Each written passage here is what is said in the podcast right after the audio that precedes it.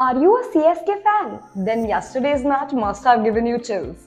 The fate of CSK and its fans hung in the balance as dark clouds loomed over the finals. If rains wouldn't have stopped, Gujarat Titans would have snatched the crown by default as table toppers. However, prayers of CSK fans were answered and the match transformed into an epic spectacle. While CSK lifted the trophy, are you curious to know the sweet spoils of victory?